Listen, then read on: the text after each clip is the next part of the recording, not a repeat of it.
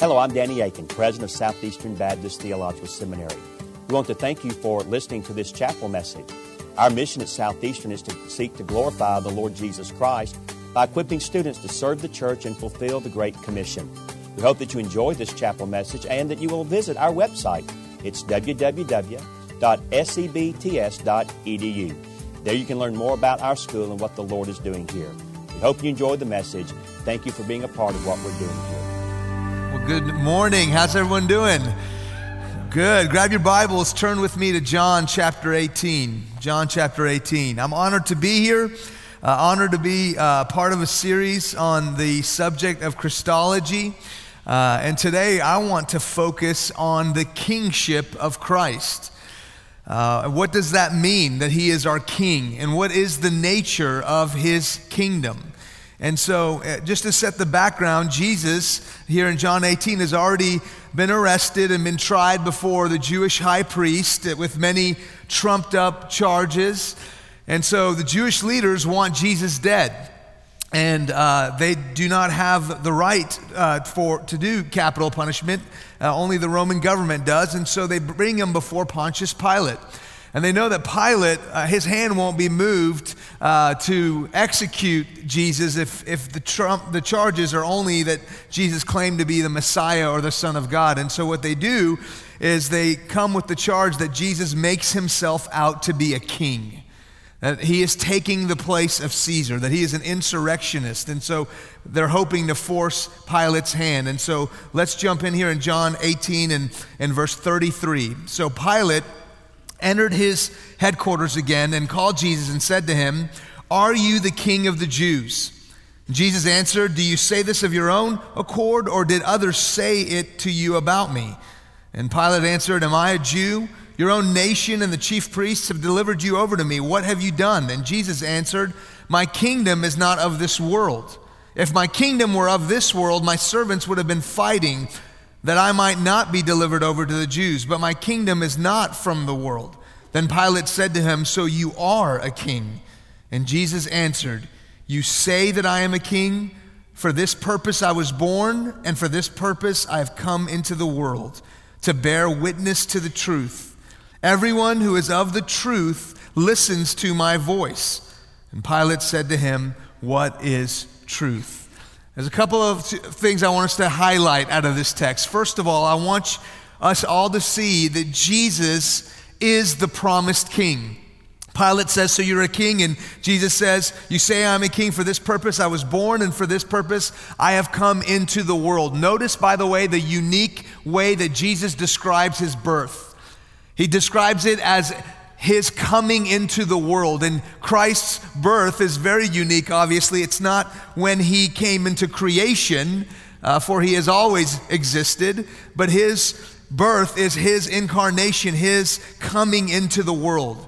Jesus, being equal with God, emptied himself and came in the form of a bondservant.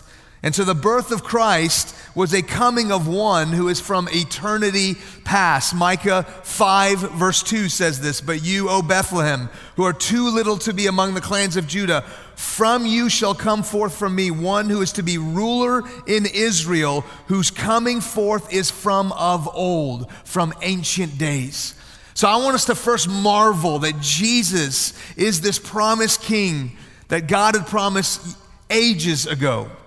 You think of the fact that God himself has always been seen as king, sovereign over his creation. But in a unique personal way, he was king to his chosen people, Israel.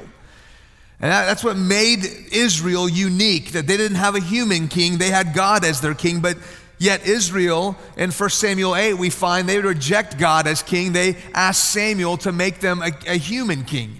Give them a human king so that they can be like all the other nations. And so God allows them to have this human king that they choose, Saul. And Saul ends up becoming corrupted, and eventually the kingdom is torn from him.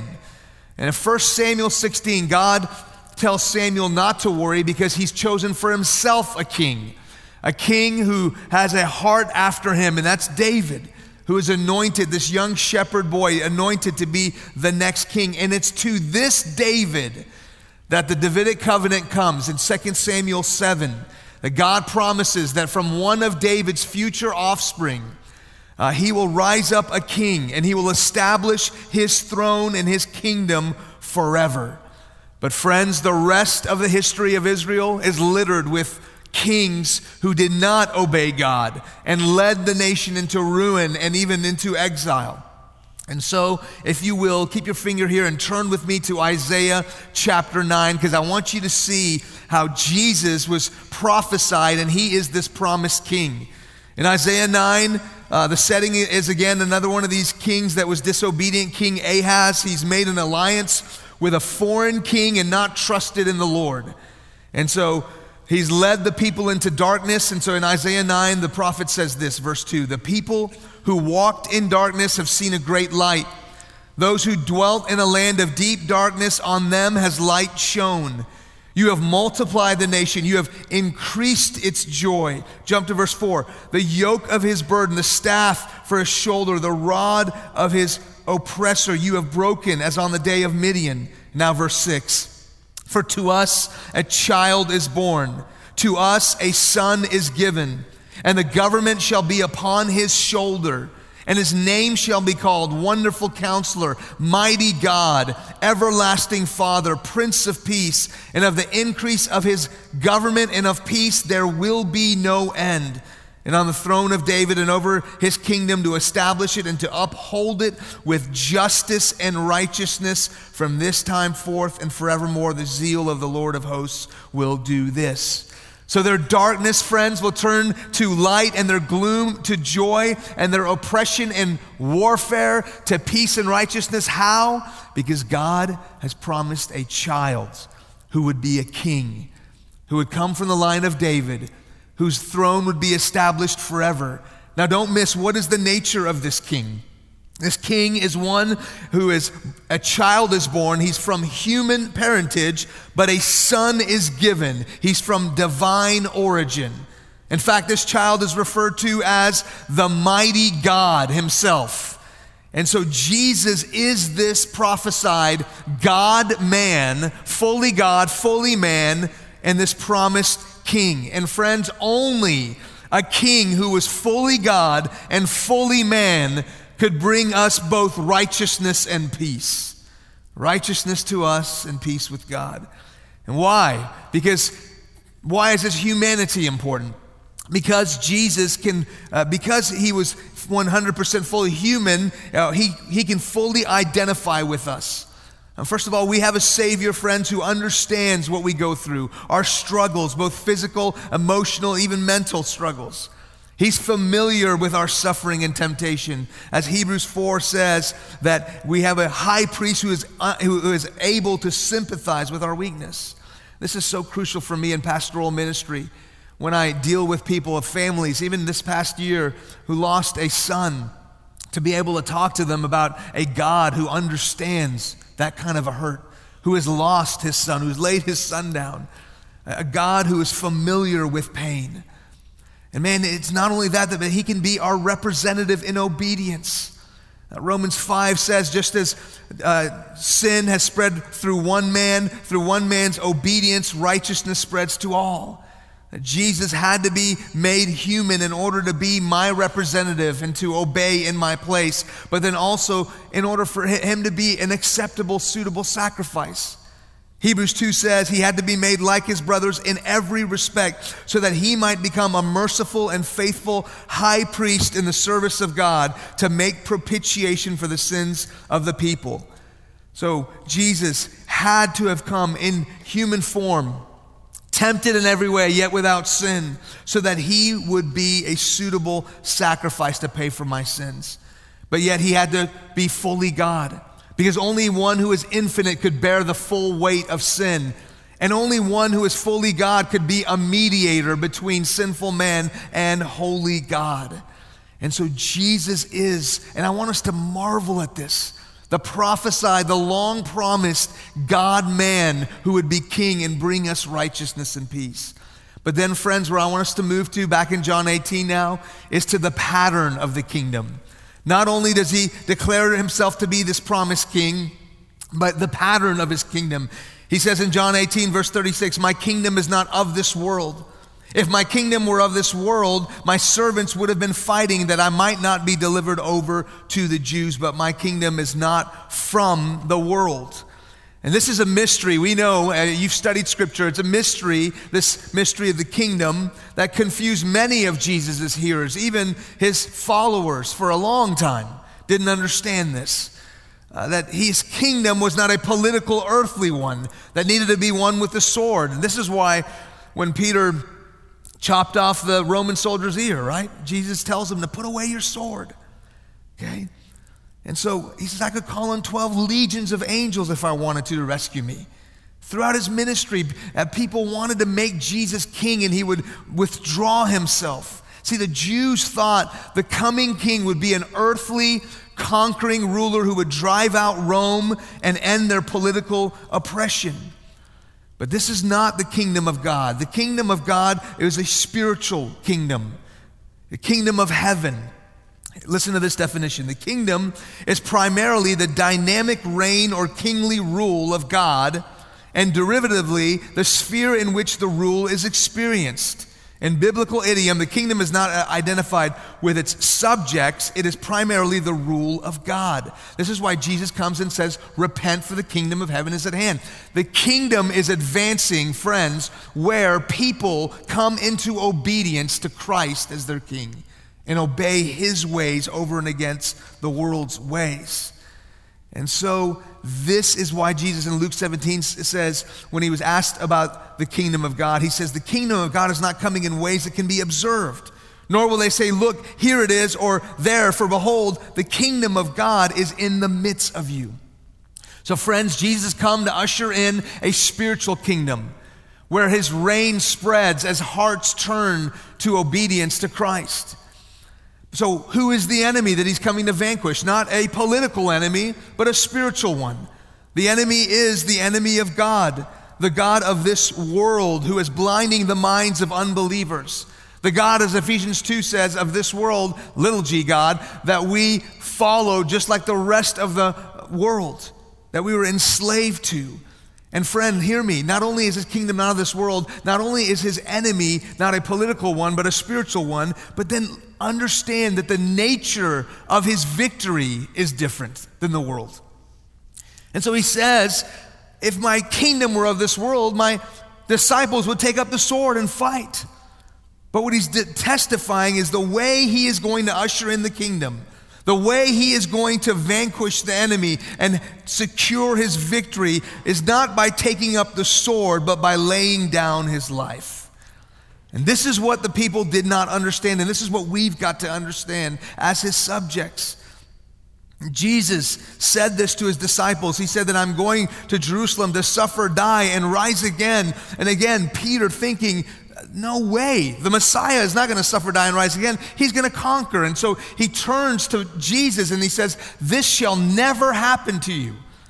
And Jesus says to him, get behind me, Satan, for you're not mindful of the things of God, but the things of man. Again, the things of man is a political, a military style of victory. And he's saying, no, I have come to lay my life down. I'll never forget a good friend of mine.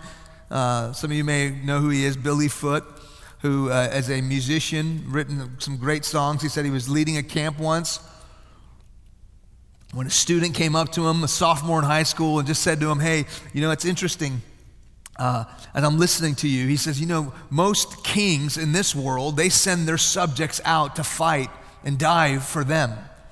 But Jesus is the only king I've ever heard of that he himself goes and dies and lays his life down for his subjects. And Billy Foote said, hold on, I got to write that down. And he wrote a song called, I'm Forgiven Because You're Forsaken. Amazing love, how can it be that you, my king, would die for me? And it is truly amazing. The way he wins his victory is not by fleeing and not by fighting, but by sacrifice. And this is so important for us to understand. Farshid, my good friend in Iran. Farshid, I've known him for 7 years, been part of his the training program that he's been a part of, and Farshid planted several churches in Tehran, in the capital of Iran. On December 26, 2010, He was heading to school with his daughter, dropping her off, and his cell phone blows up with text messages and phone calls from people in his house church network. They've come, they've arrested us, they're taking us to prison, and next thing you know, phone rings and it says home. And they say, we're at your house, you need to come. And he gets off the phone and he realizes, I can run, I can take off. And then all of a sudden God gives him a verse, John 10. I'm the good shepherd. I lay my life down for the sheep. I'm not the hired hand who sees the wolf coming and flees. And he thinks, how in the world can I follow this Jesus and as an under shepherd flee and not lay my life down for my sheep? So he goes in and man, he calls and I've listened to this voicemail that he left with the ministry saying, pray for me as I go into suffering. He says it's so awesome that when he comes to his flat, they grabbed him, they threw him on the ground, and they cuffed his hands behind him, and they yelled out to their superiors, we found him, we caught him. And he's like, you didn't catch me? He's like, I came, I turned myself in, I laid myself down. It's like how Jesus, he says, no one takes my life from me, I lay it down of my own accord. And friend, if you're gonna be a pastor, you gotta understand that the way the kingdom of God is going to continue to advance is not by fighting the world, not by fleeing from the world, but by laying your life down in sacrifice to follow Christ. And so this is the pattern of the kingdom. In the interest of time, I don't have really a whole lot of time to hit the purpose because I want to get to my last point. The purpose is given to us. His purpose in coming was to bear witness to the truth. For this purpose I was born, he says, and for this purpose I've come to bear witness to the truth. Again, as I said already, the people understood their political oppression, but they didn't, friends, understand their spiritual one. That they were spiritually oppressed. This is why Jesus says to the Jews in John 8, if you abide in my word, you are truly my disciples, and you will know the truth, and the truth will set you free. And they answer, we are offspring of Abraham and have never been enslaved to anyone. How is it that you say you will become free? Jesus answered, truly I say to you, everyone who practices sin is a slave to sin. The slave does not remain in the house forever, the son remains forever. So if the son sets you free, you will be free indeed. And so friend, he's saying, look, it doesn't matter who you belong to, that you can trace your lineage back to Abraham, Jews. Then what matters is that you are in sin and you need to be released from that. Move from being a slave to sin to a slave to righteousness, and that only happens through the perfect work of Christ. The truth that he reveals is, as Romans talks about in chapter 3, a righteousness that comes from God, that's apart from the law. In other words, you can't do it. Even though the law testifies of it, it's a righteousness that comes through the propitiation, the sacrifice that Christ makes, that God offers as a gift to be received by faith. This is what Christ has come to reveal to us. This is why Paul in Philippians 3, he says, man, I want to be found in him, not having a righteousness of my own that comes through the works of the law, but the righteousness that comes through faith in Christ. It depends on faith in God, all right? And so this is the purpose, his truth that he wanted to reveal. And then what I want to land on, friends, okay, he is the promised king. We've seen the nature of his kingdom is not an earthly one, but a spiritual one, a heavenly one. We've seen the way he's going to win the victory isn't by the military sword, but by laying his life down. So now, what does it mean to be the people of the kingdom? And that's what I want to spend our time on. And here you are studying to be a pastor or a minister or a missionary. You know the Word of God. I want to talk to you to your heart for the remaining time I have. Is Jesus truly your king? Because look, who are the people of the kingdom? Listen to what he says to Pilate. Everyone who is of the truth listens to my voice. So friends, hear me. First of all, hear me. As a fellow pastor, a fellow minister, a fellow servant of Christ, I say to you, examine your heart. The person who has Christ as king hears and responds to his voice, longs to hear his voice and follow his voice. Jesus says in John 10, truly I say to you, he who does not enter the sheepfold by the door but climbs in another way is a thief and a robber. But he who enters by the door is the shepherd. And listen to this, the sheep hear his voice. He calls his own sheep by name. And when he has brought all his own out, he goes before them, and the sheep follow him, for they know his voice. Do you know the voice of the King? Do you distinguish his voice from the world? A stranger they will not follow, they will flee from him, for they do not know the voice of strangers. So this is what it looks like. So I ask, friend, is Jesus truly your King? Or is it a degree or a ministry dream that you have for yourself? What I mean is this, does Jesus, friend, have free reign to call the shots in your life? Or are you more like Peter, who would say, this shall never happen. This isn't my plan for you or for me. In my testimony, I fought God so many times. And every time I fought him, I'm telling you, I added more heartache and more suffering to myself.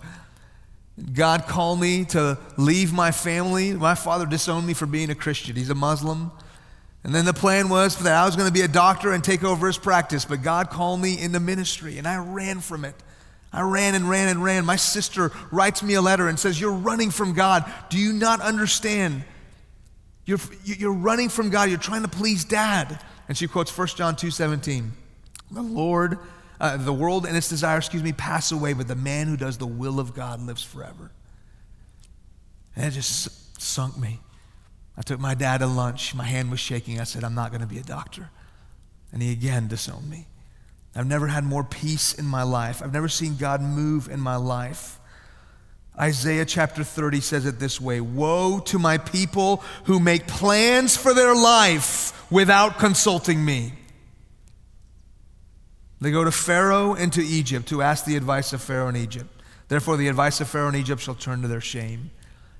And so listen to me, friends.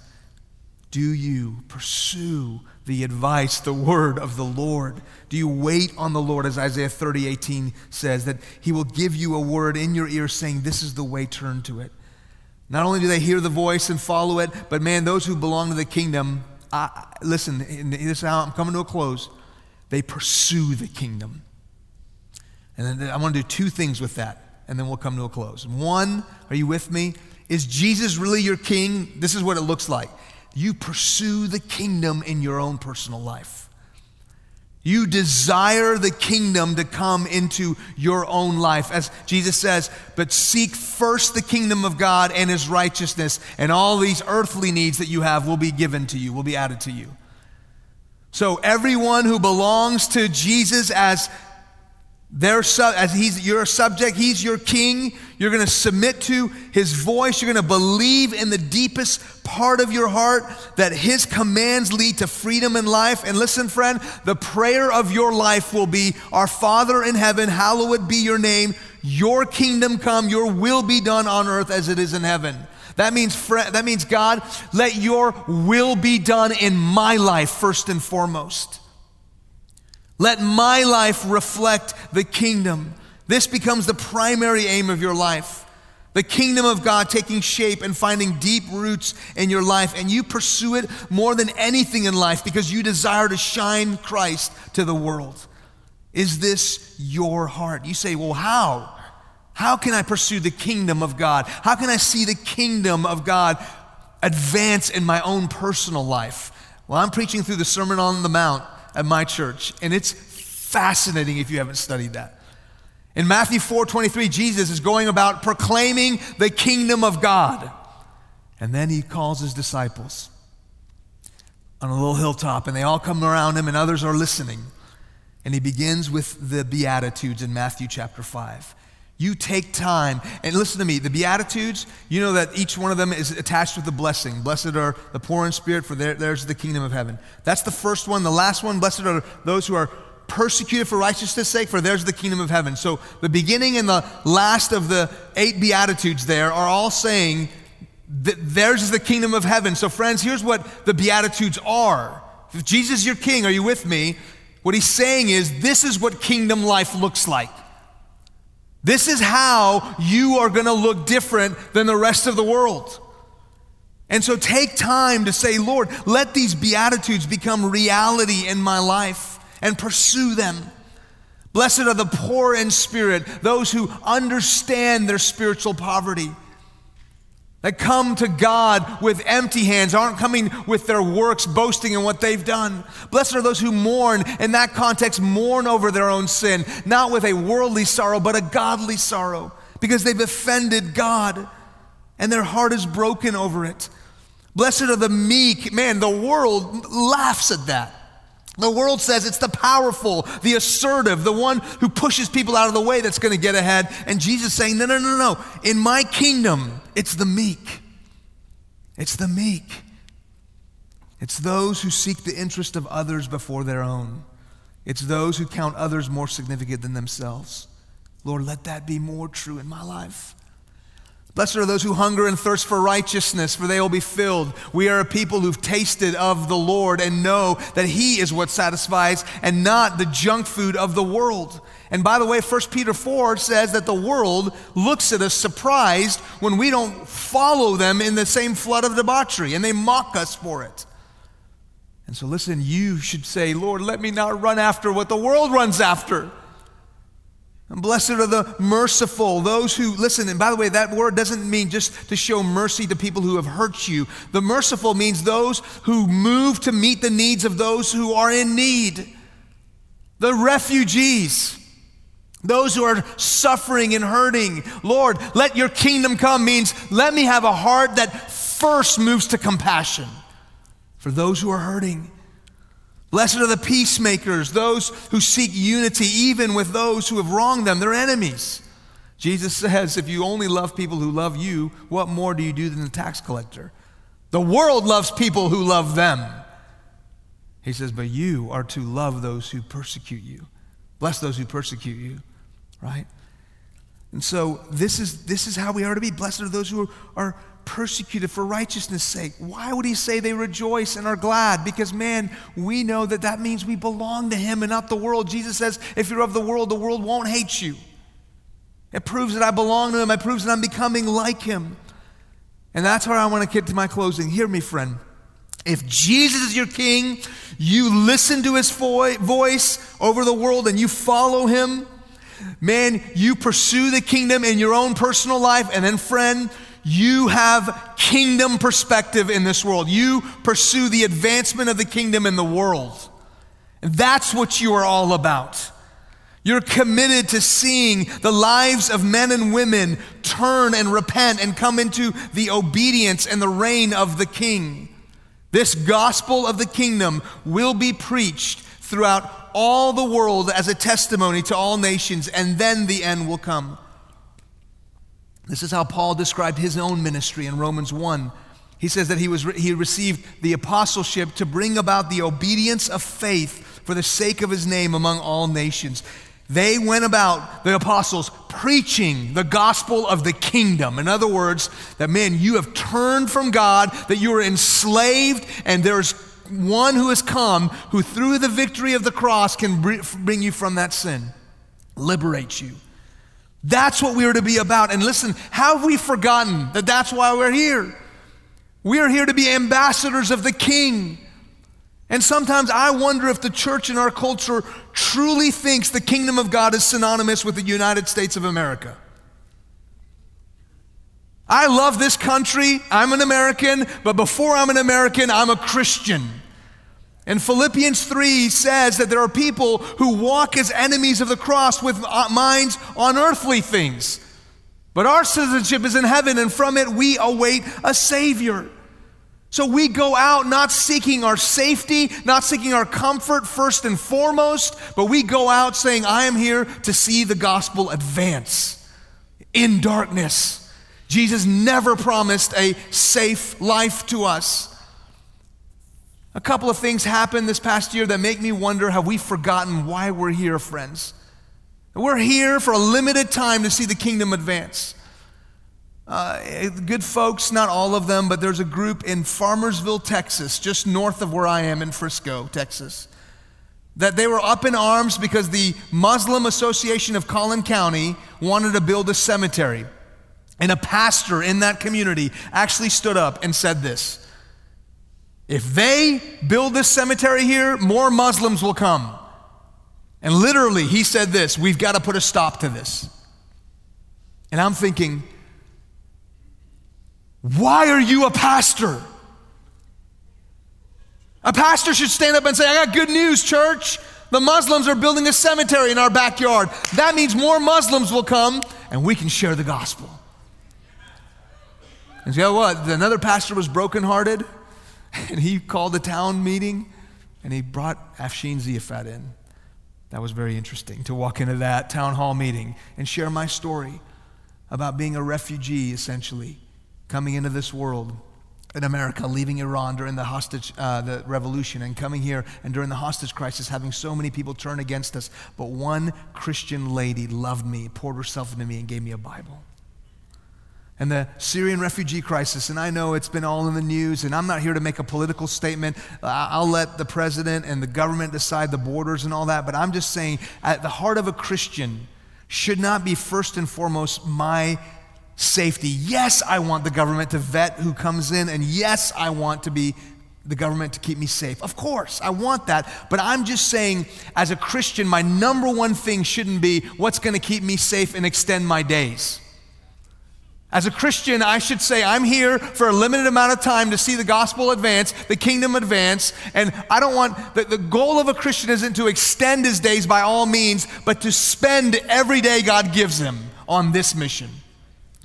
Acts 20:24, Paul says, I'm going to Jerusalem, I know suffering and affliction await me, but I do not count my life of any value nor as precious to myself, but only that I finish the course of the ministry God has given me to preach the gospel.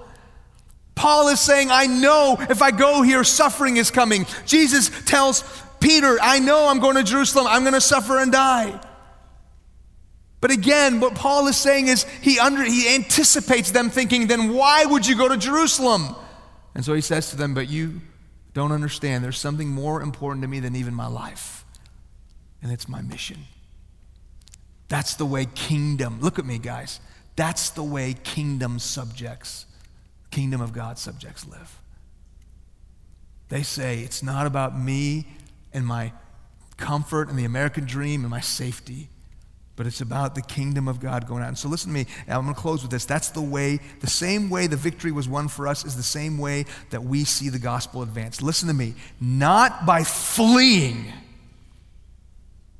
This shall never happen to you, Jesus. Don't go to Jerusalem. No, I'm supposed to go there. That's why I came.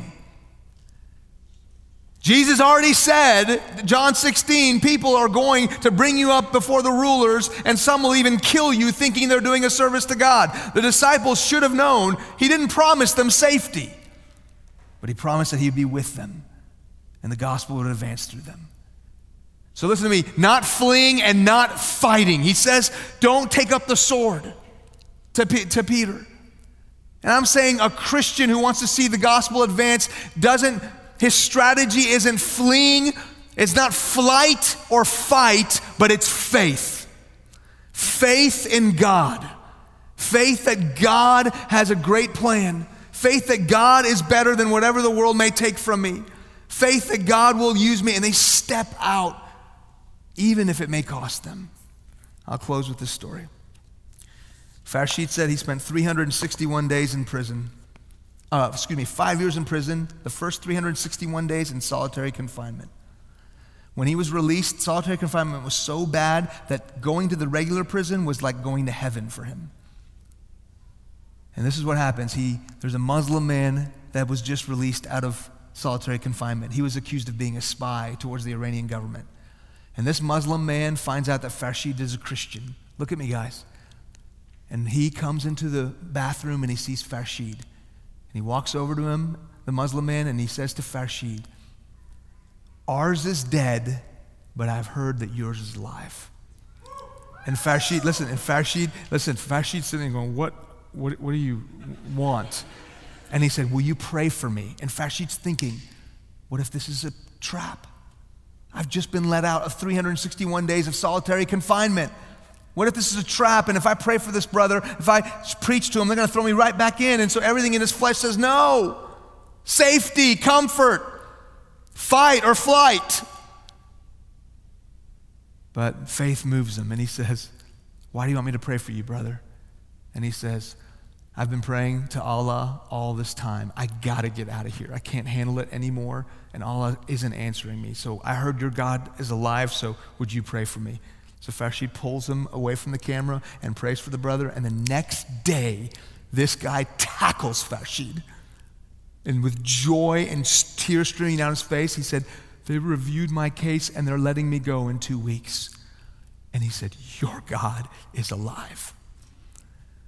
And I tell you, when you know that you have a king who is alive, isn't promising safety and comfort, but is promising to use you, you take risks, you step out, because ultimately the mission of God to advance the kingdom is your number one drive. Let's pray.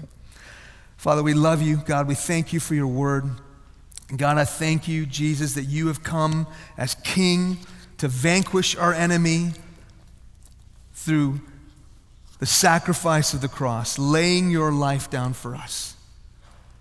God, may we be a people who listen to your voice, who let you call the shots in our life and follow you. May we be a people who pursue the kingdom in our own personal life. Not just doctrine in our head, that's very important, but God, the kingdom in our heart and in our lives. And God, may we be a people who sacrificially in faith lay our life down to see the kingdom advance. We love you. In Christ's name we pray. Amen. Thank you again for listening to this chapel message from Southeastern Baptist Theological Seminary. If you are thinking about theological education on the undergraduate or graduate level, including doctoral studies, we hope that you consider us. If you also find these chapel messages encouraging and a blessing to your walk with Christ, we hope that you will consider financially supporting Southeastern. Our graduates are literally serving the kingdom across this globe, working to carry the gospel of Jesus Christ to a lost and dying world. Your gifts will help to train more, and they will serve as a worthwhile investment in God's kingdom. You can find more information about attending Southeastern or supporting us financially at www.sebts.edu. We covet your prayers and trust that God will bless every good work you do for His glory. Thank you for joining us in our chapel services.